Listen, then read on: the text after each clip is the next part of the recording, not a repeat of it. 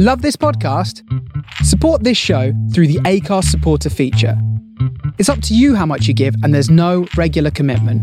Just hit the link in the show description to support now. On this episode of Big Boys Don't Cry, we discuss the film Passengers, starring Chris Pratt and Jennifer Lawrence. You don't have to have seen the film to enjoy the podcast, but if you do proceed without having seen the film, you should be aware that this one is pretty heavy on the plot spoilers. Enjoy.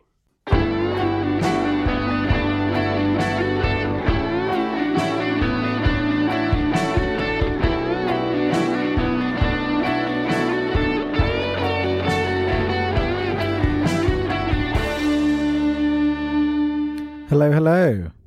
Oh, oh. Chicka chicka. Bow, bow. Boop, boop, boop. That song is ridiculous. It came into my head earlier and it wouldn't leave. You ever get that? I, I know what you mean. I know what you mean. What's that song even called? Uh, the I Duff, think it's called like the sun and the moon. No, no, it's it's called the Duffman Du- Man It's, song. it's the Duffman song, but Duffman stole it. I, I hate to break it to you, but Duffman didn't write his own songs. I think you'll find that he did. He went back in time and became a real person. Oh yeah, that's why these days it's called Ferris Duff's Day Off. Um, it is a song called "Oh Yeah" by the Swiss That's band it. Yello. That's the one. Yello. Is it? It's like Y E L L O. Yes, Or is that- it? That is Yeah. correct. Yello.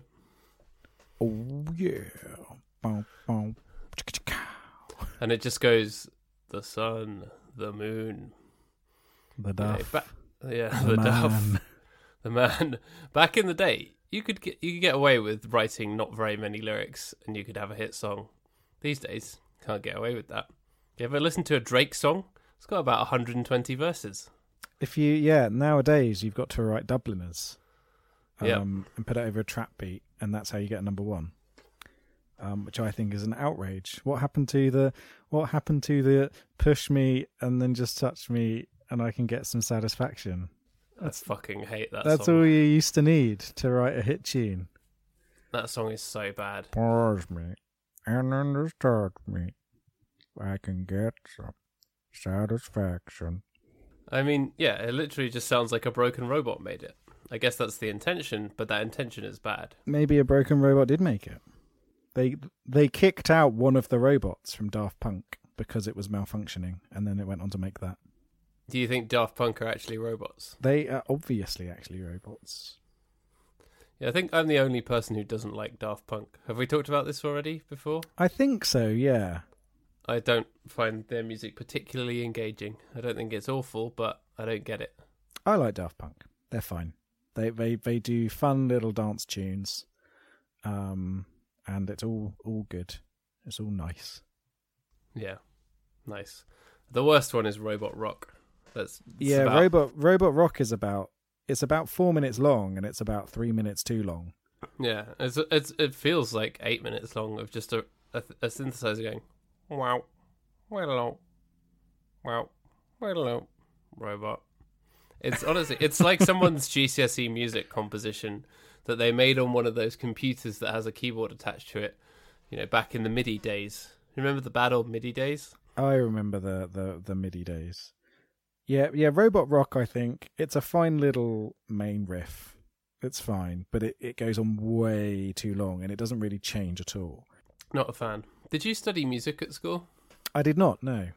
You just played music Yeah, I like a because like a cool boy. well, yeah, because music at secondary school was unbelievably dry and boring. Um, so I had no real interest in doing it. I'd rather sort of like go out and do creative stuff on my own with a guitar. Yeah. Have some fun with it rather than have to learn loads of Mozart shit. Yeah, I like I- Mozart, but I- you know. I, I, I mean, this is going to sound very controversial, but I have zero time for classical music. Yeah. Um, I, I need to make you a mixtape called Beethoven's Bangers. but then I want it all to be played by a dog or a dog barking Beethoven. That I can arrange. Is does that really exist? Because if so, I am I am fully on board with It it. either exists or I can make it exist quite easily using dog samples. It's actually so we're going back do. to the bad old MIDI days, but this Yeah. time it's going to be good MIDI. Yeah. Um, bring bring back the good old MIDI days. yeah, it's I just I, The I Brexit people want to bring back the good old days, you know, before we before anything was regulated. You know, it's like that. That's exactly right. Um, I yeah, I I I have. Life is too short to listen to classical music. It does go on a bit, doesn't it? It's it's too long. It I mean, like put it on whilst you're doing something else. But then if you're going to listen to something whilst you're doing something else, you could put on some really cool ambient or something like that, Yeah. Or or an episode of this podcast. or an episode of this podcast. Exactly. Of which, Whereas you know, like As we're rapidly approaching episode 69, and most of our episodes average about what, an hour and 10, hour and 15, I reckon we've put out 100 hours of this terrible content. what do you mean terrible content? This is this is the greatest thing that anybody has ever done. This is true. It's it's a heartbreaking work of staggering genius. exactly, exactly. I love Um, those kind of book titles. Know, the um, your main man, my main man, Hank Green, is putting out his first novel next year, and it's called "An Absolutely Remarkable Thing," which I think is a really good title, regardless of what the content is. You know, you got to aim high with it, haven't you? Yeah, that is a that is a nice um that is a nice title actually. So we should have. What I'm saying is, we should have called this podcast "The Absolutely Wonderful, Incredible, Amazing, Remarkable, Best Podcast Ever." Yeah, you got to put that yeah on the end. yeah, that's to appeal to the millenniums. yeah, yeah with a question mark.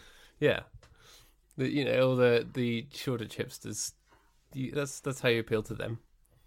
It is. You you ride around on little little bikes, Little plastic tractors. little plastic tractors, and uh, and yeah, and that's it. And then that's how you do it. And you put yeah with a question mark at the end of every naming uh, convention that you have.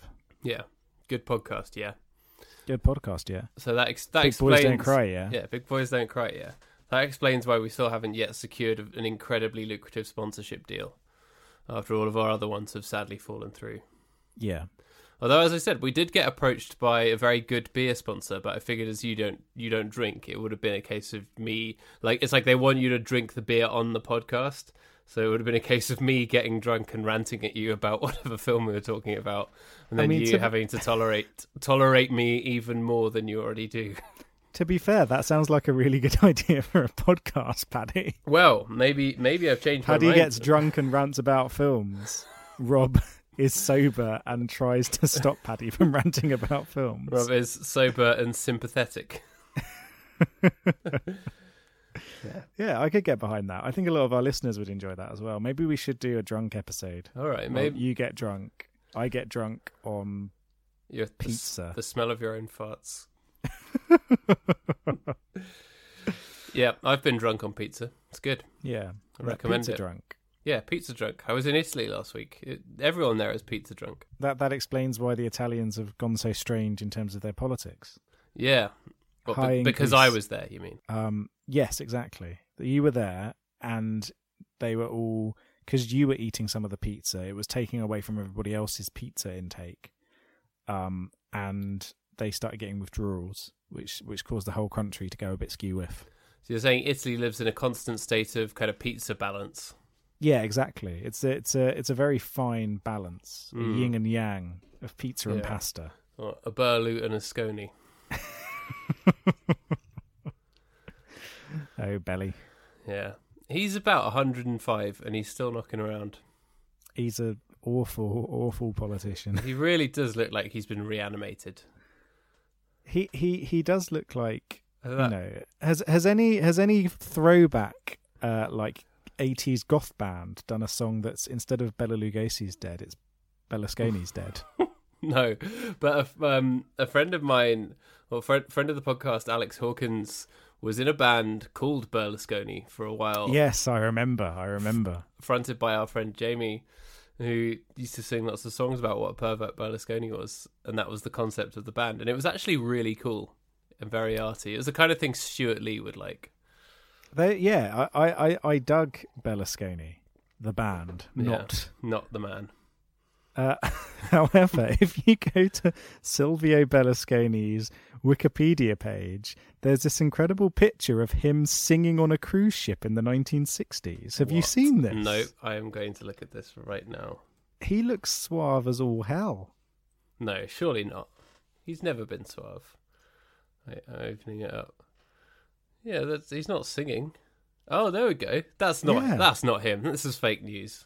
Silvio Berlusconi singing like on a cruise ship in the teddy boy. 1960s. Wow. Like, it's incredible. What happened to you, man? You used to be a cool cruise ship singer. yeah, what was what's wrong with? There's nothing wrong with singing on the cruise ships, man. That's all, that's all you need. He, he lost his way, didn't he? He certainly did. But yeah, he definitely looks like he's actually like these days. If you see a picture of him recently, he looks like he's actually dead. It looks like a sort of weekend at Bernie's situation. Like it's Do you think that's Italian what's politics. Italian politics is just an adaptation of Weekend at Bernie's. we- weekend at Berlusconi's. Weekend at Berlusconi's. Now that's I'm the film it. that we have to make after what is it? Opposite Day. Opposite day. Yeah. Then we go back to our comedy roots with Yeah. Weekend at Berlusconi's. Weekend at Berlusconi's, and all the, everyone who's in um, Sensations will want to sign back on. Obviously, we just yeah, Terry Crews carrying the corpse of Silvio Berlusconi around Italy, getting into ever more precarious situations. Oh, that's incredible. Yeah, I'm I'm on board with this. This sounds great. And Guy Fieri is like he's like a fake fake Italian, isn't he? So he could go and like do put on his Italian accent and be offensive. Yeah, I'm on board. Let's do it. The shit writes itself. but yeah, Oh, s- speaking of broken robots, let's let's talk about passengers. Yeah, let's talk about passengers. I watched Um, I watched it last night. how did you How did you enjoy it, Paddy? Well, I you you you touted it as a shit piece. So I went I went into it expecting a shit piece, and I I don't know that I would call this a shit piece. I'm not about to stand for it, but I feel like a lot of the criticism and the the potential bad things that I'm sure you're about to say about it are actually a little probably I don't know, just a little bit unfounded or ta don't don't acknowledge that I think there is some good and some interesting stuff in there. So my feelings about it are complicated, but See that that's kind of how I feel about it as well. Um, okay, because you you texted me saying it was bad, and that usually means that we're in for uh, yeah. And no, th- th- this wasn't uh, me texting you to say it's bad on the same level as Bridges of Madison County. Okay. Um, Well, I think I think that text went, "What is this film?" yes. If I'm if I'm asking a question, then you know it's bad because generally it will be something like "What is this film?" or "Why the hell have you made me watch this?" something like that. Whereas this was just a statement of this movie's bad, and and I would say that it is a bad film. I wouldn't say it's a good film, and it's not the kind of thing I'd I'd be keen to watch again. But given all of the bad press I'd heard about it, apart from some severe flaws in um some severe flaws in in sort of like character development in the plot and and some incredibly jarring attempts to make someone into a hero who isn't a hero Hmm. I'd say it's actually not too bad Yeah, see, I wouldn't say it's a bad film overall. I'd say it's uh it's an interesting film. I wouldn't go as far as saying it's good either. I'd say it's an interesting and watchable film with a lot of flaws, but there is some intrigue in there as well. So I think on that basis, it is actually worth watching, but it won't be a huge entertainment. It won't necessarily give you the feels unless you're a, a fool. Yeah and that's the thing is yeah it's i wouldn't say it's i wouldn't say it's good at all um but there is something about it that's interesting and there's elements within it which which do work quite well so so to begin with shall we talk about the general plot and where its Yeah. biggest failing is So it's a, it's a it's a space it's a space film. It's on a big spaceship that opens up with some not that great CGI actually. If I'm being honest, it looks kind of video gamey. It looks a bit like um like a cutscene from a GameCube game at the beginning. The, the funny thing is that um, not all of it, but some of the sort of user interface stuff that's in the film was actually built using the Unreal Engine, so an actual video game engine. Ah. So when they're using like the little iPad things and stuff like that, that was all built in Unreal rather than them adding it as CGI, which I think is quite a neat, authentic touch. But you're right, the larger CGI pieces didn't feel that authentic. That explains a lot. It, it some of those bits did feel distinctly video gamey, and that kind of the world and the layout and the movements and all those kind of things definitely felt video gamey to me. Yeah, so so like I, I, I think it's more um, sort of when they're using the U, the the UI stuff on the little iPads and things like that. That's all that's all sort of built within within the Unreal Engine. But then like the larger CGI pieces were still done through mainstream CGI. Yeah. Um, which yeah, which and the, the, the Unreal great. Engine, of course, is the contemporary update of Thomas the Tank Engine. exactly, yeah. Um, also voiced by one of the Beatles, Yeah, this time by Paul McCartney. Paul McCartney, yeah. Um, who's has kind of lost it. I, well, I, I saw him sing on stage with Little Steven last year, and he was all right. But I've seen some ropey TV shows. I don't know. I'd Yeah. g- I would go and see him though if he put on a Well, show. yeah, he's he's still an institution, isn't he? yeah, Even if he's even if he's losing his his voice, as it were. yeah. Um, but yeah, so so in in in passengers, it's all about a crew and the passengers of this interstellar spacecraft, which is taking a load of people to go and be on a colony on a new planet. So they're all going off and they're going to start this new colony uh, off Earth. Um, Homestead how- Two. Yes, Homestead 2.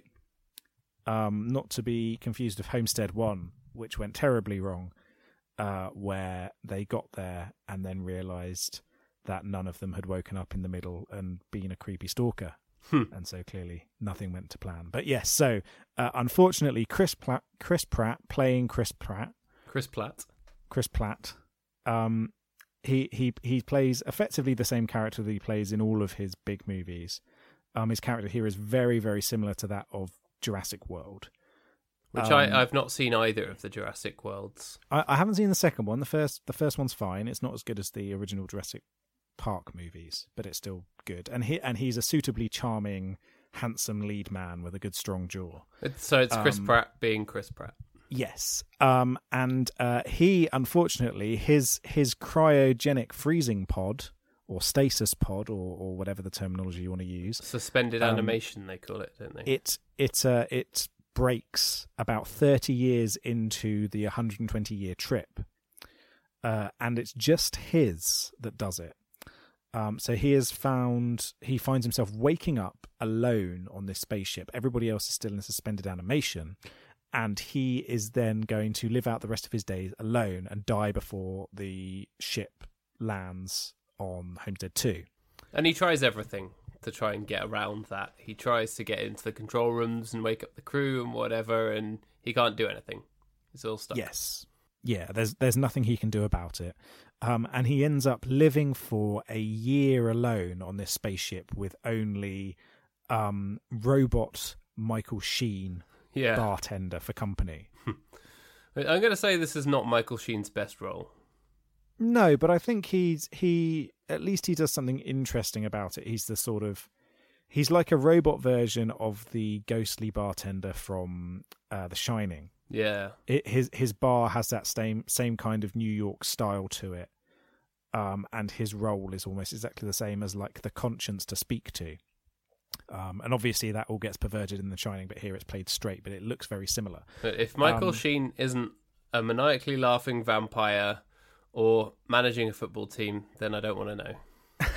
what what about um, being a bar owner inside a virtual reality world like in Tron, where he's he's he's he's incredible in that. He's You great. I've not. I've not seen Tron.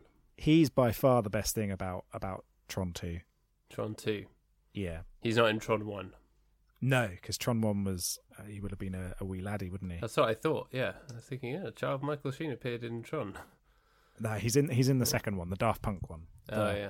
the Whisper it, the the better one. The second one's much better than the first one. Daft Punk, honestly. They do. I know you don't like Daft Punk, but they do the soundtrack to the entirety of the second Tron film, and I've- it's amazing. I've it's heard it's really good. good. It's really really good. Speaking of Um, which, I thought the score in Passengers was very good. Did you? It was it was fine. I thought the the moments of kind of rising tension and stuff were done really really well. The cho- when they chose to include popular songs, it was not good, but um, the yeah the score, the incidental music, I thought was really really excellent. But I think as well, I don't watch that many space films just broadly. I'm, I'm really interested in them, and whenever I do watch them, I find them really interesting. But I feel like you might have seen more films with this kind of setting and these kind of concepts than I have. So I think the bar for me is a little bit lower on that kind of content, maybe. Yeah, I think you're probably right there. Um, because it's fine, but yeah, and, and like the score is competently done. It's done by um a guy called Thomas Newman who also did things like WALL-E, Skyfall, things Yeah. like that. Um, so he's got a he's got a very well, he will have done the actual music instead of the the warbling theme tune. Um, and and he's got a very good track record um, in in television and in uh, and in film. Um, and he's a he's a very you know he's a very good composer, and he has a he's done a lot of good movies where the the scores have always been very competent. And this is another competent movie score. Um, but I wouldn't I wouldn't say it's anything to write home about in comparison to a lot of other movies of this ilk. No, it didn't stick in Um, my head or anything, but at the time I remember thinking that it was good. Like I, it- I know is I a- noticed it. And and on surface level, the polish of this film is is very good in terms of you know in terms of direction and cinematography. It's all rather decent. You can't really fault the performances of anybody. Um, it, it it looks like a big budget blockbuster film, and it serves that purpose well. But there is this one glaring issue with it, which caused a lot of stick at the time, and that's kind of stuck Yeah. with this movie, which is that It's the thing in that it's the- defined by. Yes. So in all of the trailers, it looks like it's two people that wake up on a space on a spaceship, and then they have to try and work out a way to get back to sleep or save the day and save the ship. Um, what the, all of those trailers didn't tell people was that Chris Pratt, after a year, um, over that time, he's become infatuated with another one of the passengers who's been in cryogenic freezing, who's been in suspended animation, um, and he decides to wake her up. And that's where the big problem lies because this is billed as a romantic movie and it plays it straight as a romantic movie. Um, but in reality, the romance is created by one person condemning another to dying on a spaceship and not achieving their goal of reaching another planet. Yeah, he decides to wake her up, thereby dooming her to a life having to live with nobody except for him and robot Michael Sheen on a large spaceship for the next nine, Yes. 90 years, which they will inevitably not um, not live through. Although there is a machine called the Autodoc, which kind of um, seems to be able to, well, literally brings him back from the dead. So perhaps they could have actually lived through those years. Although at the end of the film, it's implied that they're not there. When Yeah, they, well, I it don't- I does- don't there's think a it- tacky coda that shows the people arriving at the planet, which is totally unnecessary. But yeah, the ending is a whole other problem as well. But let's let's talk about the um the stalkery issue and the, problem. Well, I think the, the the reason that it leaves such a bad taste and that it got so much criticism, which is valid and that it is very problematic, is not necessarily with the fact that he wakes her up, but the fact the but the way that it's framed, which is that he's sort of he's very stalkerish about it, and that throughout the film, it's the the way that it's framed is a very kind of masculinist little boy fantasy of him being deserving of this woman and him sort of stalking her and then that being a version of love and then him making her fall in love with him and it all being like of course she cries when he's out in space um, and he might not come back even though literally five minutes before she hated him it's all that the framing of their relationship is very yeah masculinist fantasy i think Yeah, I mean, I wouldn't even go as to say that it's a it's a it's a fantasy in that regard. I'd say that it's it's almost a complete perversion of what reality would be like in this situation. Um, in that, you know, it's her compliance to it eventually and suddenly. So so when when she first wakes up, he tells her that her pod is clearly broken as well, like his. yeah Um, he he wakes her up and then runs away Yes, and then he magically comes across her later on, and they're like, "Oh, okay, yeah, we we're both in the same situation, but I've been here for a year." Um, and sort of he helps her come to terms with what's happened, and they start a budding relationship and things like that. Um, and eventually, it is revealed by Michael Sheen, the robot bartender, that he did wake her up, and understandably, she's very upset about it. Um, and and they sort of put this framework in place that's like, okay, so they they they never see each other and they work out a rota for when they're in different places, so they never get to see each other at all. Tuesday's Um, my note with Arthur. Yes, I get I get the dog on Thursday and Friday. A dog named dog Michael on- Sheen. a dog named Michael Sheen, exactly. Um, and um, and yeah, and then um, you get you get Exposition McGee, uh, played by Laurence Fishburne, as one of the members of the crew. It's hilarious. Laurence Um, Fishburne, he's in it for literally about 10 minutes. It, Yes. it was as if they could only afford him for a week. Well, I, d- I don't think affording him was a problem because this m- this movie cost a load of money to make. Well, then why did they Um, make so little of Laurence Fishburne, Well, who is I a brilliant they- actor and a, his character really interesting? Could have done loads with that, but Yes, instead but- he's just there to appear, get them a little bit closer to the goal of breaking and then fixing the ship so that everything could be fine, and then die. Yes. Um, and uh, that's that's all he's there for. Um, he is there to give exposition, explain that things have gone wrong, and then die immediately because otherwise he's going to be a third third wheel in their space romance, isn't he? Um, and so yeah, it's it's really weird. He turns up and is like, "Oh look, everything's broken and you need to fix it. Here's my pass to get through all of the other bits of the ship." Yeah. okay, I'm I'm going to die now. See you later. and, Bye. and and that's it. And that's all that he does. Um, it's it's really strange, but yes. So off the back of that, they then start fixing the ship, and they sort of work begrudgingly together until it reaches the point where Chris Pratt gets to give a heroic sacrifice. At which point Jennifer Lawrence starts crying and then goes out into space to rescue him and bring him back, and then they're back in love again. and he's literally dead and comes back to life in the Well, machine think after she he's- hammers all the buttons on the one machine, the one doctor machine for five thousand passengers. Yes, and, and and that is an issue. There's lots of issues, and well, I say there's lots of issues, but they actually build the fact that this this ship was built in some kind of capitalist hellscape quite well. So by that point, I'm kind of like, oh yeah, maybe they would only fit one of these magical robot doctor machines on there Yeah. because they don't care about these people really.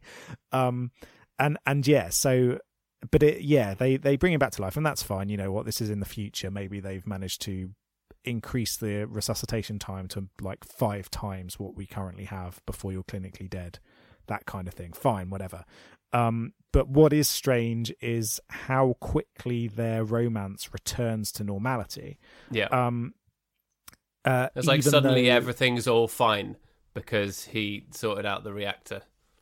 yes Because well, he's a strong man who done a strong thing. Oh, I love you again, Chris Pratt. Well, it's it's it's not a it's not like a strong man doing a strong thing. It's uh it's the noble sacrifice Yeah, shows you as a hero trope, which is like one of the most boring tropes you'll ever see. yeah. He anything. "There's five thousand people on this ship, Lauren, or whatever her name is, Aurora. Aurora." yeah, close there, Paddy. Um, and uh, and yeah, so they get back together, but the whole romance is is such a sour note um, throughout the entire thing. It's really distracting.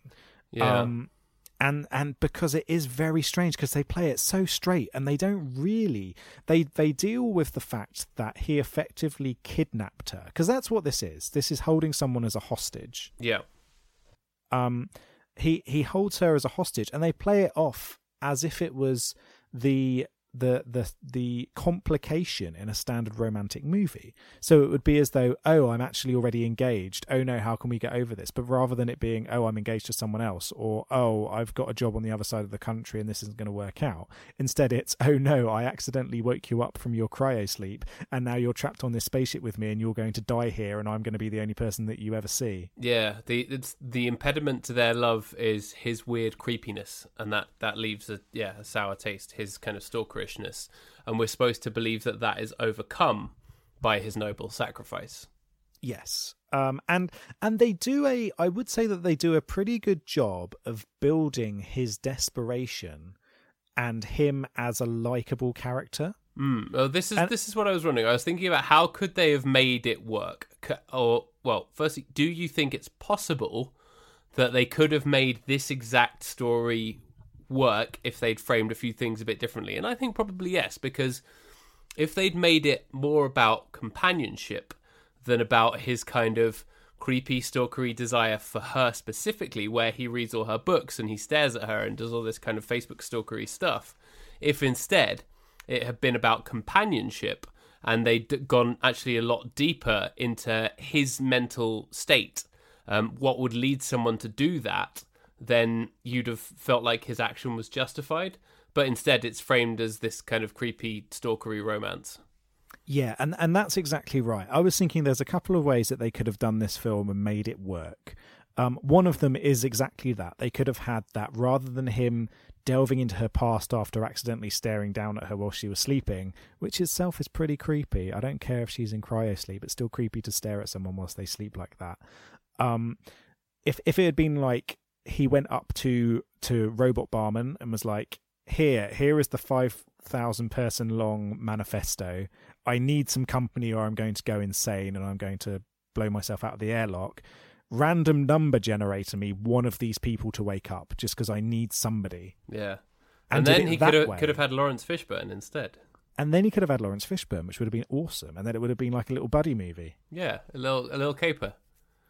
Um, but but yeah, something like that where you didn't have that obsession that kicked it off, and instead you had just the pure desperation of being alone in that environment. Because I'd say the first half hour of this film is really really good. Absolutely, I was really Um, enjoying I was it for the absolutely first half hour. hooked for the first half hour, and I thought, you know what? Why are people? You know, well, I thought oh, they really have to mess up with that conceit because at the moment it's really good, and they build that desperation quite well. And I think maybe if they'd strung it out for an extra fifteen minutes and sort of paced it better so that you showed his degradation longer, Yeah, um, it would have worked that much better. But See, it- instead, it didn't feel like desperation to me, no. and I think Well, that was the key. It felt like the natural response to that, but it didn't feel emotionally impactful enough. Yeah, because because you could it, you could see what they were going for, and you can see they were going for that desperation, but they really only showed it through one act of sort of uh, mental health deterioration and the fact that his beard had grown, and they Yeah. really didn't show much more of the frustration of of of being stuck alone in this environment.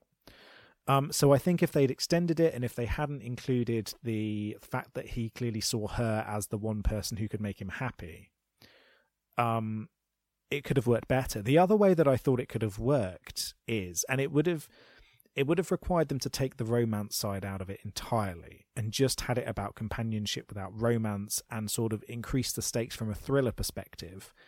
Start the movie with Jennifer Lawrence waking up. She's then left on the ship alone. She then comes across Chris Pratt, who says, I've been alone here for a year. And for an extended period of time within the film, you think that she has just randomly woken up. And it's only when the robot lets slip that he woke her up that suddenly you get that shift. Yeah, Um, and and they then could have made it into then you could have had more about his slow de- degradation as like a flashback into what had happened to him and you could have made it more about companionship and how he needed that social interaction to stay alive yeah, and it would have been fine for them to fall in love on that basis. It would have been fine for it to be a romance. It just shouldn't have been about him being creepy. yes and and they should have framed it better in terms of her reaction to that creepiness as Yeah. well um and and because it's not all just on him being creepy it's on her acceptance of the creep if you know what i mean Yeah, although when she finds out, she goes completely nuts, and her acting at that point is very good. Yes, yeah, it is, and, and that and that's what I mean. The performances in the, the the performances in this film are all very good as well. It's a very competently made, uh, competently acted movie. It's just that there is that one flaw in the plot which they could have worked out with better scripting, but it does really take you out of the film entirely. Hmm, yeah. Or do you? Yeah, and again, if it was literally just the two of them falling in love while they try to save the ship, that would have been enough, wouldn't it? Yes, you you even could have had that they never um there was never that he woke her up deliberately. Yeah, And like it, that. and it, that and it didn't. had been an accidental uh, two accidental wake ups. Yeah, exactly. Like you, because I think that that would have been fine, and I just that was the thing that I wrote down to ask you. So uh, do you think that would have still been a good film? And I think yeah, it would have been fine. Like if it was just about them trying to save the ship and dealing with all the technical stuff. I but I think and and them falling in love in between. But I think as well. They the the feel that the the filmmakers were going for they weren't trying to make it too kind of technical space opera were they and I think if it looked too much about them trying to save the ship people would have just seen it as a sci-fi film and wouldn't have gone to see it.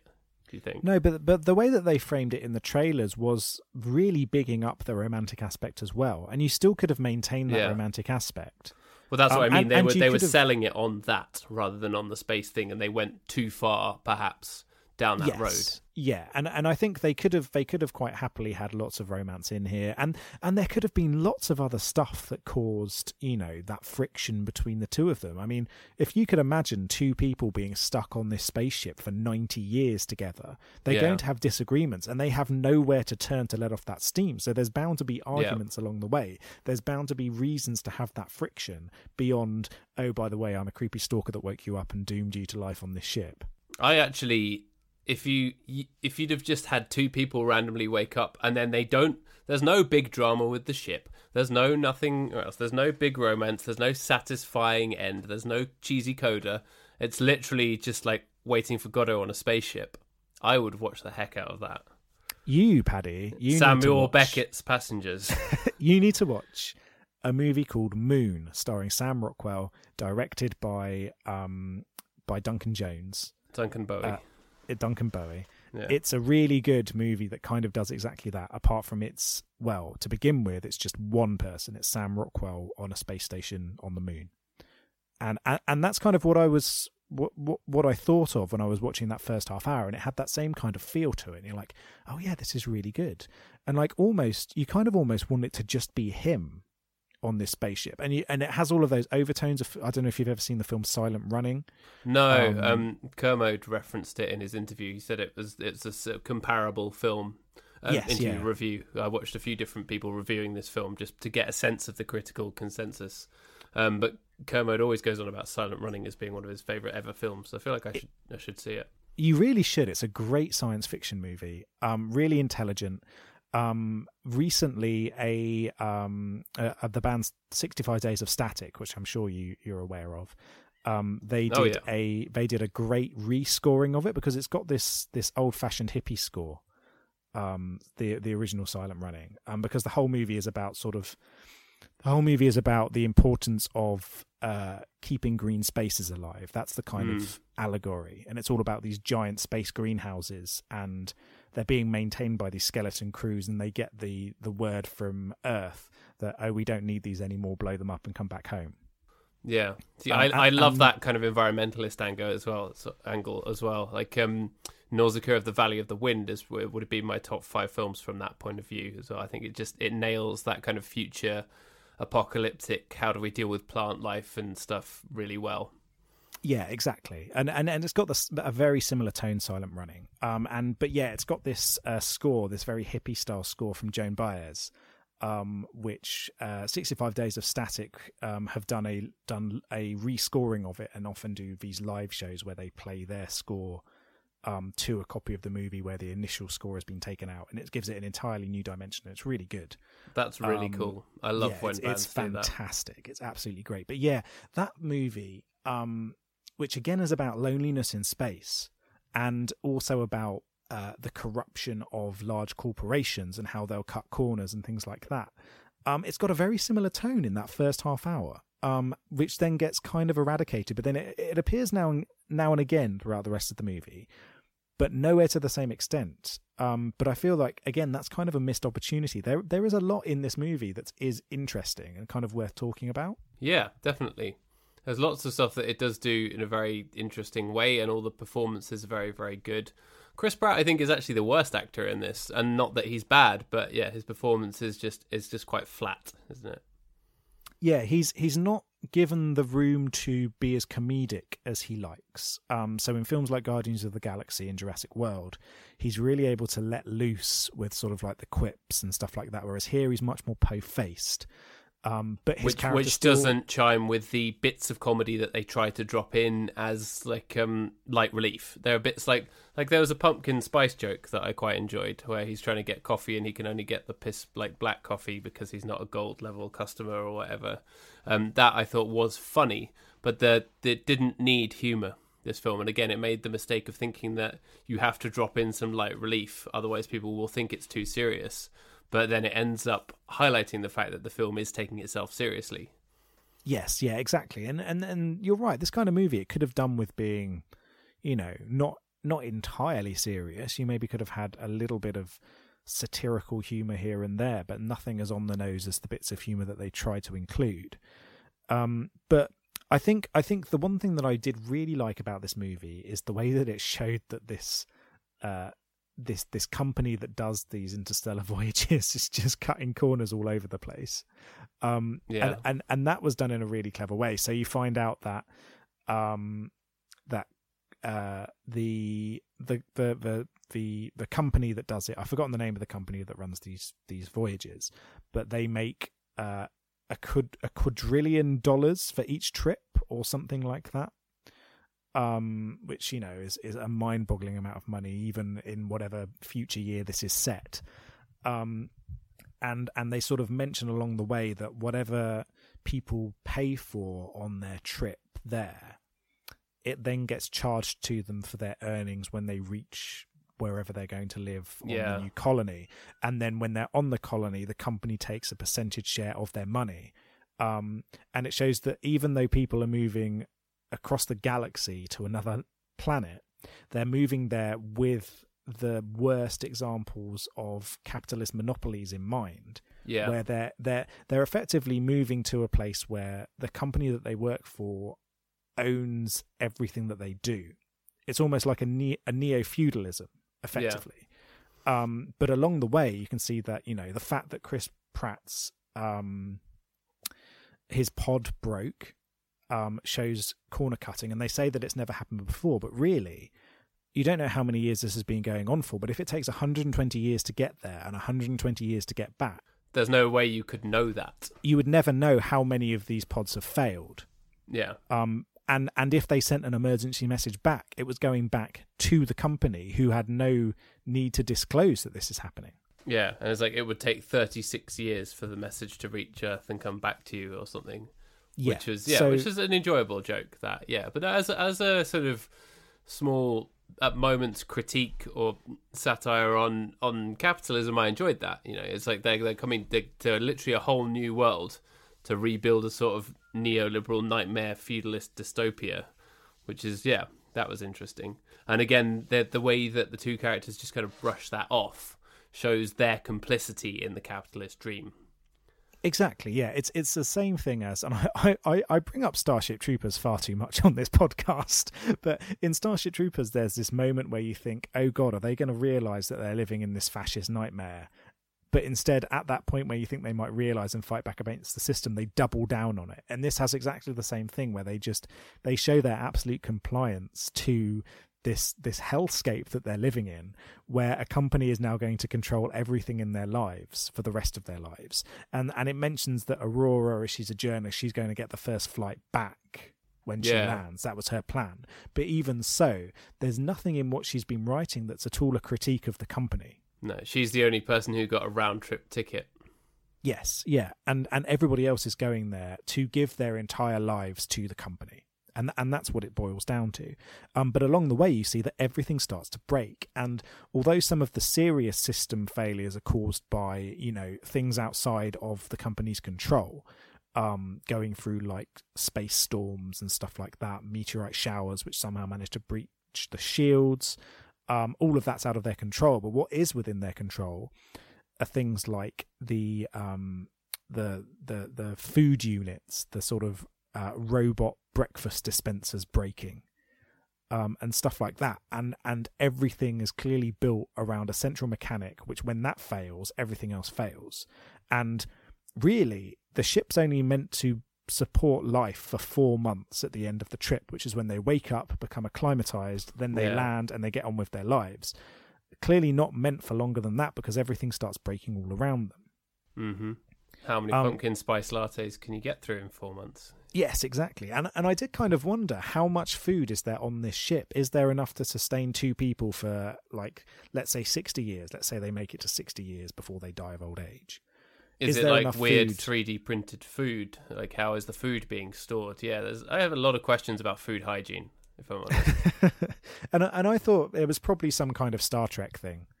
Um, where it is sort of like a 3D printed from some kind of base material, which creates something which is effectively what you'd have normally. Yeah.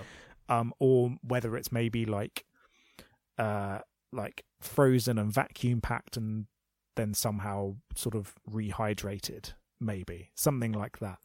Yeah. Or it's just like a plastic steak, but it's sprinkled with vitamin powder or whatever. Yes, yeah. There's all these sorts of questions about how they manage it. Um, but it's it's quite interesting, and and the way that there's this class system on the ship as well. So you have like a silver ticket or a gold ticket, effectively, and so one of them only allows you to get a black coffee, a basic breakfast. You you can't you you have a very basic suite that you live in. You can't access most of the most of the grounds or most of the entertainment facilities without incurring an additional cost. All of that kind of stuff. Um, and so a lot of the sort of fancier side of the spaceship you only see when Aurora wakes up because she has a gold ticket. Um, because clearly in the future, if you're a journalist, you make mega dollar to be able to go on a fancy cruise through space there Yeah. and back. That that old myth that appears in eighty five percent of films where writers are incredibly rich people who have lovely apartments in the center of whatever ta- whatever huge city, city it is that they live in, and they're living the high life. Yeah. this time, the high life, instead of a, a Manhattan apartment, is a fancy, like, room and a spaceship with a big old double bed. Yeah, Um, a suite. and and and the the opulence of the spaceship I find very interesting. So you've got rather than like a a waterfall pool, um, it's uh it's off the side of the ship. So the end of the end Yeah. of the spaceship is the swimming pool, and you can see out of this bubble and see space, Space view Which- swimming pool. which is like, oh my god, that's that's really great from a sort of like excess uh, sort of side of things, but it would be so inconvenient from traveling through space. Yeah. Um, But then, And- and, and- there's and a yeah. point when the gravity fails and all the water like is rushing around in the room and she's trapped inside it. That's quite fun. yes, yeah, that that's a fun little thing. I'm not sure if that would happen in real life. I'm not sure Again, about the no, it's physics like- of that whole scene, but it Is was an that how gravity actually works? I imagine probably not, but it but it's interesting and and um and there's all this other sort of stuff like fancy fancy restaurants on the ship and stuff like that. It's almost like a The ship has amazing facilities. It has like sports simulations and films and video games and stuff. And from that side of it, there was a big part of me that was like, I would much rather live on that ship than have my current life where I have to go to work.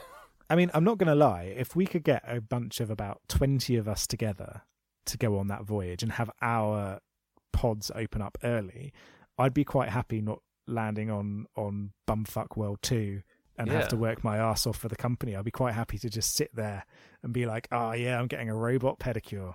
Yeah, 90, go- 90 years of just being able to have whatever you want. As many drinks as a robot bartender, free food and coffee. Yeah, okay, so yeah, maybe if you weren't a silver, gold level passenger, the food isn't that great. But you can still play the games, you can do the sports, you can watch the films. Like they've got, they've got books, they've got a library. You know, what more do you need in life? Yes. And, and the answer to that question is companionship. Yeah, Um, but yeah, so if you had a bunch of people together, I'm pretty certain that like if Chris Pratt had woken up a few people, or or even if he'd taken Aurora to one side and just said, "Look, you know what? Like life on here is pretty damn cool. We can do whatever the hell we want for the rest of our lives and not worry about anything. If you want to write your book, you can do it, and then it's probably going to sell when you're dead because it will be, hey, look, this is the book that that person who woke up in the middle of an interstellar voyage Yeah. wrote.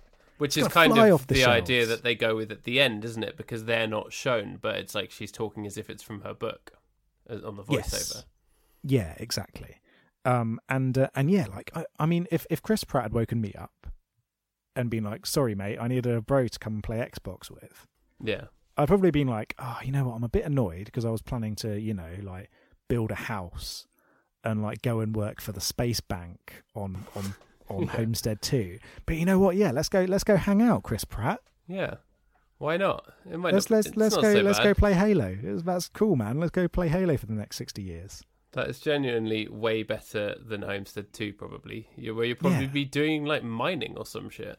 you reach Homestead 2, you find out that there's some kind of spore on the planet which wasn't available through interstellar scans that kills you instantly. Yeah. You know, why take that risk when you can hang out and go swim in the space pool? Yeah, the space pool is pretty cool. Yeah, the the whole ship is really cool, and and like, I think they they did a they nearly got there in terms of showing the sort of like class based system, but it still looked pretty damn nice all across the board, didn't it? Yeah, so that stuff was a little bit confusing. It's like their I their rea- their reaction to being having to live the rest of your life on the ship was egregious. I'd say it was unfounded when they'd already gone to lengths to show that actually living on the ship's quite cool. Yeah, and I I- think they they did a good job of showing. Well, if- if they could have done a better job of showing that life was, you know, life without other people around is difficult. Yeah, um, and and they kind of implied that. But at the same time, I think they could have done a better job of showing that it was more difficult for certain passengers than others. they should have done like a castaway type thing. Had him like shouting at a football for half of the film. yeah, you know, there's all those little robot Roombas around. yeah, He could have got madder at them. he should have been just yelling at them all the time. Oh yeah, and that's the kind of thing that, Wilson, robot kind of- Wilson. that that's the kind of thing that vaguely happens in Silent Running without without spoiling it too much. But there is that um, attempt to anthropomorphize things which aren't human. Um, and it kind of it maybe it could have done with this. I I do wonder whether this movie would have been better if it had just been about one person. Um, I think that would have been a way more interesting film. Yeah, This is Um, an example of a film where the romance is actually tacked on and gives it the wrong focus. And as fans of romance, um, you know, it's I think it's kind of out of character for us to say that because we're we're all about the romance, but this film I think didn't need it really. No, no, and it, it could have it could have had it if if they. I mean, it's very difficult to make a movie with just a single solitary character, um, and make it work. You know, Moon does it. There's, Challenge there's accepted. there, there's various films that do do it, but this movie maybe you know it did need two characters, but did it really need the romantic angle to be spoiled by the fact that he's a creepy space stalker? No. And It- and there's did so not. many ways they could have worked around that and and it does kind of ruin it for me and i can't watch this movie and i couldn't watch this movie and think this is good even though there's elements of it that are good that really it destroyed the entire film Yeah, it's not possible to say that it's good, but I don't believe it's bad either. I think it's it's it's a it's a complex and problematic film with a lot of, with a lot of layers. i'd i'd say it's bad but i'd say it's an interesting bad So I, I don't you're, think you're you can standing by your description of it as a shit piece. i wouldn't call it a shit piece though shit piece for me Oh, you did you did say Um, potential shit piece. Yeah, because I'd never seen it before, and from what I'd heard about this movie, it sounded like it was going right down shit piece lane. But it do, it doesn't. comes And Santa Claus. right down shit piece lane. because it, it's not it's not absolutely trashy, terrible nonsense, which is kind of what I was expecting. I was expecting it to be unbelievably cheesy in places, um, expecting it to be really dumb, expecting it to completely gloss over the fact that he woke her up. And it doesn't. It tries to talk about it and fails, but it does try to do it, and it tries to convey why he did it. but bits of it were really cheesy, but in the in a bad way. You, usually, I'm all about the cheese, yeah. but this was this was cheesy in the worst way. Whereas like the, all the stuff about trying to save the reactor and that kind of big climactic hero scene was cheesy as fuck, and it went on way too long. And then the ending, where yeah, she woke him up, and then obviously there's only one auto doc, so she gets in it, and then he has to live out his life or whatever. Like the then the the like 88 years later little coda all of that was incredibly cheesy that was hon- honking cheese The last twenty five minutes. The, the last 25 minutes of this movie are, Hollywood trash. They needed their big explosive ending and they put it in, and it doesn't really add anything to the film. um, cheese trash Whatsoever. big Like- cheese trash from the cheese bin like you could have i can understand them needing that dramatic conclusion and they could have fixed the reactor that's great but throwing in that heroic sacrifice like if they really wanted to to show the two characters overcoming that initial difference and coming together as one again it should have been about them working on it together as one and solving it that way. Yeah. And But about how their relationship was affected by that yes but in, specifically. but instead they throw in the heroic sacrifice and then somehow she manages to save him um and and brings him back in and it all works out okay. And then they have the additional you can go into back into stasis. It's all going to be fine, but only one of us can go in. Yeah. It's that yeah, that was just too cheesy for me. I was just like, he obviously would have died. Just kill him and then have her have to live out her life or have some solution or whatever. Like any of those routes would have been more interesting, but not Hollywood cheese enough for the film. That was a big Christmas blockbuster, wasn't it? It actually did make quite a lot of money, more than I thought. Yeah, it did. It did well. So it got back double its budget, um, just in the box office, which is which is pretty darn good. You can't you can't argue with that, can you? No, no. And I'd say, I don't know. It's it's it's very good to see a sci-fi movie doing well at the box office. Sometimes they don't do very well, and even though this movie's not it does have that big flaw in it. I'm still pleased that it did well, if you know what I mean. Yeah, it's like well, the the money, the the success that this film had at the box office should have been the success of Jupiter Ascending. exactly. Which is a brilliant yeah. shit piece, and, and and that is a brilliant shit piece. This is a yeah. bad non shit piece. Because um, there's good shit pieces and bad shit pieces. There are, there? there are, and I thought this was going to go down the bad shit piece route, but instead it's actually a complicated non shit piece of a film. Yeah. Um. And uh, and yeah, like it, I'd say that if if this, if they just tweaked the story a little bit and got it working, it could have been it could have been a really interesting film. And there's and there's lots of elements on here which are in here which are interesting. There are a lot of things you could do with it, and I wonder if, as well. Apparently, it was in development hell for a long time. It's a script that's been knocking around since 2007, before it got made. And at one point, Keanu Reeves and um, someone else, famous Emily Blunt, uh, were attached to it, which would have been very, very interesting. But um, I wonder if the earlier drafts perhaps were that little bit more serious, and that a lot of this kind of Hollywood cheese nonsense came out in the production because some cigar chomping studio exec said you have to give the people what they want. Yeah, I would be interested to see an early draft of this script and see where where the differences are. Because you do see sometimes these big budget sci-fi movies do go through major changes, whether they're forced upon them by the director or by um, by the studio behind yeah. it. So, so the like original how, draft, like how Star Wars had got forced to include a feminist agenda because of the feminazis. That's exactly what happened because everybody knows that um, the feminists own all of Hollywood, and there's not a huge amount of chauvinism in Hollywood. Um, so, so feminists control all of the media. That's exactly how it works.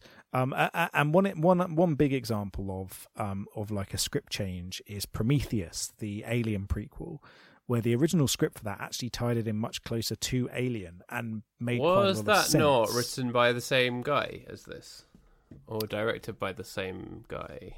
Um, I don't think so. Let me check. Rid- Ridley Scott did Prometheus. Ridley Scott. Yes, and then it was written by the the final script of that was written by the fellow who did Lost. Oh no, I'm never watching that then. oh, but this this was written by him as well, actually. So clearly he was involved in the writing process. Oh wait, so wait, so Jon Spaihts is our man from Passengers. Are you telling me he yes. was involved in Lost, the worst TV show? Uh, no, Damon Damon Lindelof is the guy from Lost. Okay, he is a criminal who should be locked up. you're, you're not mincing your words there, Paddy. No, Lost is one of the worst shows ever. And I've only seen like two episodes, but even then, I was I kind of I was late to the party or whatever. And at that point, even when I was like trying to get into it, everyone else was like 25 episodes in and all discussing insane theories about it. And I would listen in. Uh, this is in first year of university. I'd listen to people having conversations about it. And even then, I mean, I was I was a naive fool back then. I didn't know a lot of stuff. You know, I was an idiot. But I knew enough to know that all of the stuff they were discussing was just some bullshit that someone had made up because they hadn't written a proper narrative arc. Yes, that is that is my main problem with the show. I quite enjoyed it, but I got out, I think, at the right time before things got too too silly. Um, you're you're right, by the way. Uh, so so Spaihts, uh, the guy who wrote Passengers, did write the original script to Prometheus, which is very very ah, good. Okay, I've not seen it. it's um it's so Prometheus is a movie that looks stunning and then the plot is made out of wet tissue paper. Right. Um but the initial script to it worked much better. In my head, Um, I keep mixing it up with Pacific Rim, which I've not seen either. But Pacific Rim is cool. it just that's looks cool like um, po-faced Transformers. It's Transformers where they wouldn't let Shia LaBeouf in. so a good Transformers movie is what Yeah. you're saying. It's it's um it's the Power Rangers Zords beating the crap out of Godzilla. That's what um Pacific Rim is. It's brilliant. Cool. It's really good fun. Sounds Um, like the most ambitious crossover event in history. exactly. Um, so so yeah. Um, a so his original script was called Alien Engineers, and I remember reading it through after I'd seen Prometheus, and I thought, oh, this is a you know this movie looks good, but what the hell happened to the script? And I heard that okay, the earlier script is actually much better. It got leaked online, and it works incredibly well.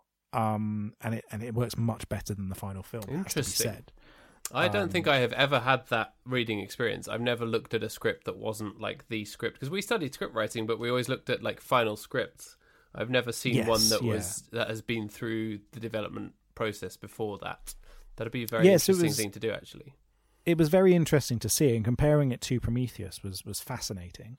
Um, but yeah, it's it's interesting that he wrote this and then also wrote um, wrote Passengers because Passengers does have that one fla- fatal flaw, which was added to his script Prometheus. Right.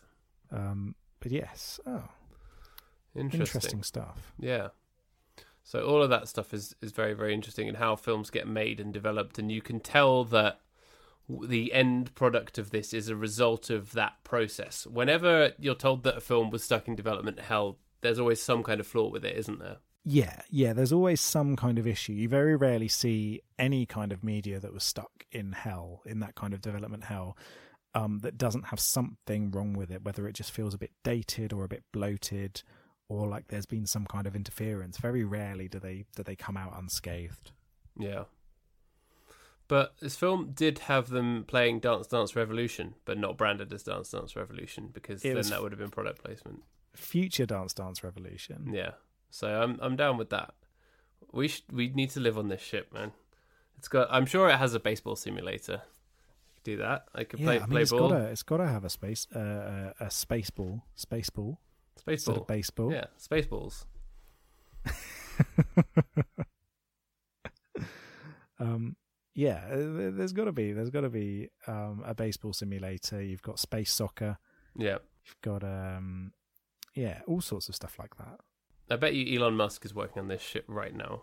Do you reckon that's going to be part of his Mars trip? Yeah, for sure. It's going to be a big spaceship that looks like an attachment for a KitchenAid, spinning around and going in, and yeah, spaceballs. Did you hear that? Apparently, this weekend, um, he Azealia Banks was over at Elon Musk and Grimes's house, and she was really high. No, he was really high, and she was like tweeting about how awful it was and Snapchatting about what a terrible person he is and stuff. Yes, I heard this. Um, I don't know if I entirely believe Azealia Banks because she is um, the human definition of a shit piece. She's been kicked off of Twitter. um, But they She's a- still allow Alex Jones. Well, she is. She has possibly breached Twitter's rules worse than Alex Jones over the years, Yeah, with a load of homophobic nonsense. yeah, A load of it. Um, she is a pretty awful, awful individual. Um, she is a bad and- person. and so I'm not entirely sure whether I believe her about Elon Musk as much as I'd like to, because it is really funny, ridiculous nonsense. The whole thing is just a strange circle of late capitalist weirdness, and it, I just don't even know what to think anymore. Yes. um, yeah, it's it's a weird one, isn't it? It it it's, it seems like some kind of bizarre alternative reality. Yeah. Sorry, I just saw the Onion headline. I was like, I googled Elon Musk. Just, you know, before you see the thing that is from the Onion, Elon Musk gives Saudi inventors presentation on new autonomous beheading machine. That's also on the shipping passengers. Yeah. Yeah. Suicide booths out of um, out of Futurama. Oh yeah, shit. You need a quarter.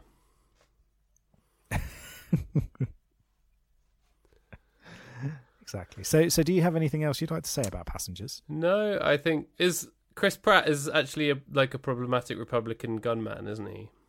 No, he's not. No, No, he's a he's a he's a good fella. He is Christian, if if that's causing a problem for you. but he's always what? been No, that's fine. he's always been a good one. Um, and he's been supportive of um, of James Gunn, who over his firing from Guardians of the Galaxy. Okay, that's good. which is good to see. He's he, he's on he's on the good side, is old Chris. We like him. Good because I don't think that that is a good thing to have done because of some silly nonsense that James Gunn said on Twitter years ago. That's the thing, isn't it? Like, that he just Well, I think he It- did some misguided tweets a couple of years ago, and like now he's been kicked off the franchise that he defined. Yes, it's absolutely ridiculous, particularly given that Disney knew about it already. He'd already received criticism for those tweets before and had apologised for it. Um, also, they knew what they were getting. This is the guy who directed Tromeo and Juliet and who directed Super, Yeah. a movie where a squid monster comes out of the sky and cuts someone's like scalp off. I don't s- think and- anyone at Disney has seen Super. It's too Oh. hardcore for them. Yes, they got a bit scared and, and fainted, and, and Mickey had to get the smelling salts out.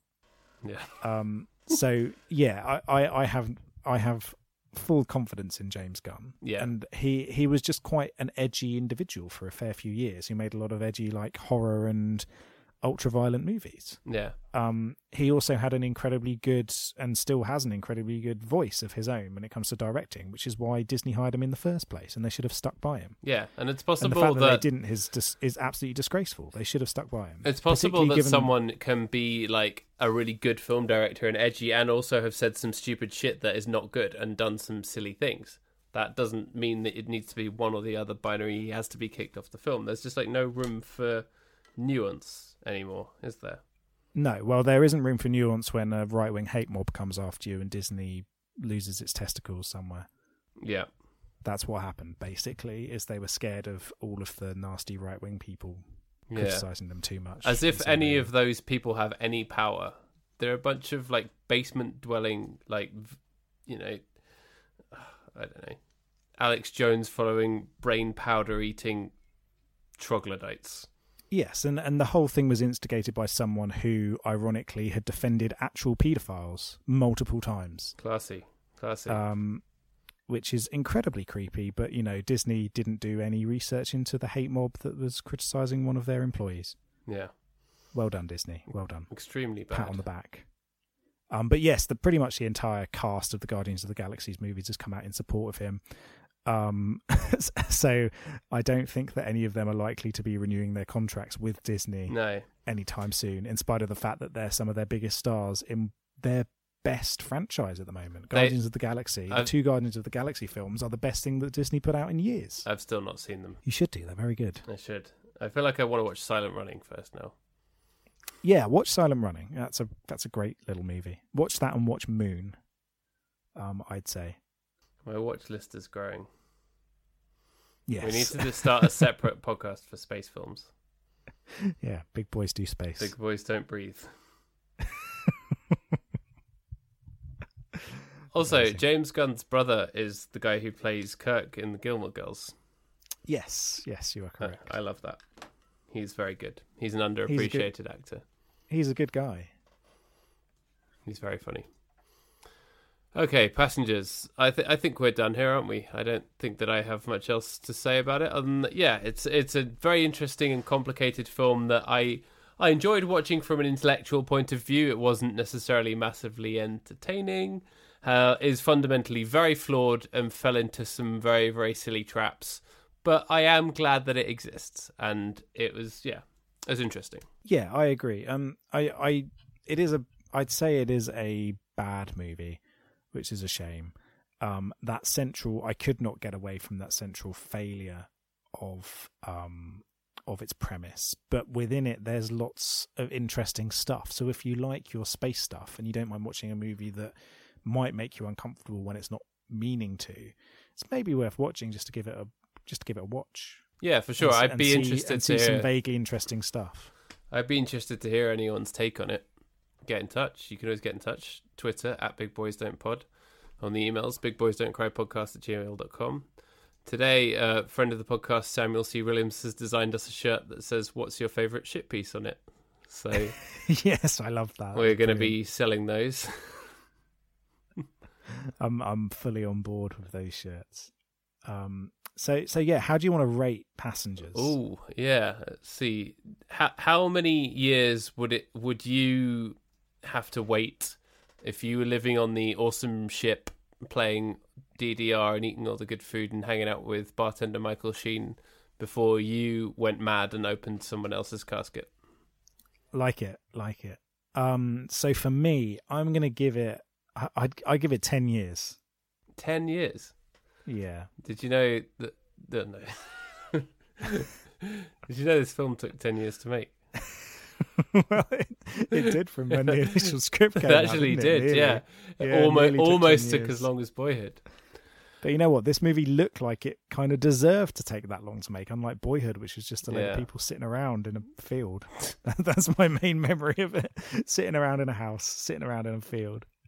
Um. Anyway, yeah, I'd I'd give it I, I'd give it a ten out of twenty. It's an interesting movie. Um. That main flaw completely takes apart any chance it had of being higher, but there is some interesting stuff in here.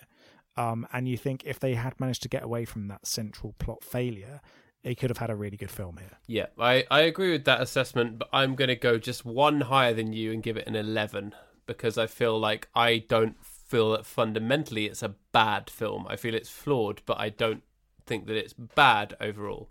So I feel like I just have to distance myself from you by one point. Cool. Okie dokie. I will accept that. No complaints from me. Yeah. No, but it's it's a very good film. It's it's in a way, you know, it's it's it's a very interesting film. I meant to say, it is worth Yes, your yeah. time. Not good. Yeah, I, I wasn't bored Yeah. at any point in this film. It kept me captivated. The the the the cheesy hero scene bored me a little bit. That that was the yeah. point at which I checked the baseball scores. but like in general, in general, it's it's an interesting film. You, you won't find yourself looking at your watch really very often. No.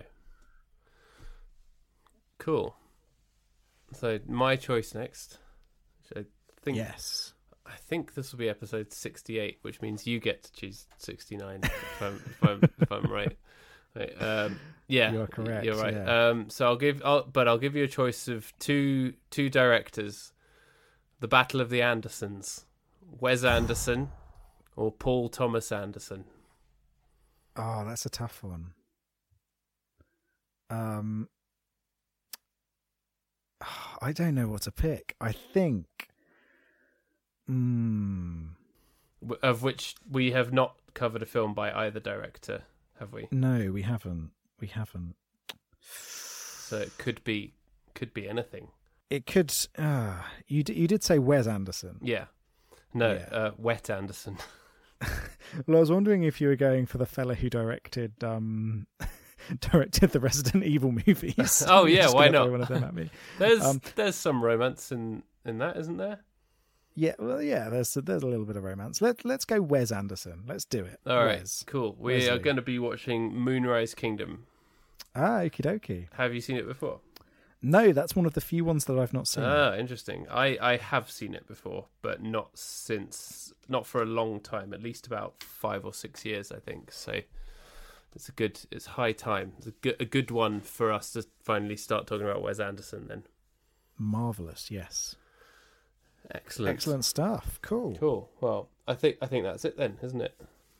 Yeah, I'd say so. Cool. In that case, we've already done the um the contact details, so all that we're going to say is thanks for listening. We really do appreciate it. Please share it with your friends if you like what we do. Give us ratings, reviews, etc. As all podcasts do. We remain ad free, so if you want to throw us some coins if you see us in the street, it'll be much appreciated. Yeah, mate. If you want, you know, if you want to offer some money, I'm willing to give you a little dance. oh yeah, uh, absolutely. yeah, I, you'll I'll dance for for me. cash anytime. Yeah. Yeah, for sure. Yeah. So yeah, we'll be back next week to talk about Moonrise Kingdom and to dance for cash. Alrighty. All right. Bye bye. Bye.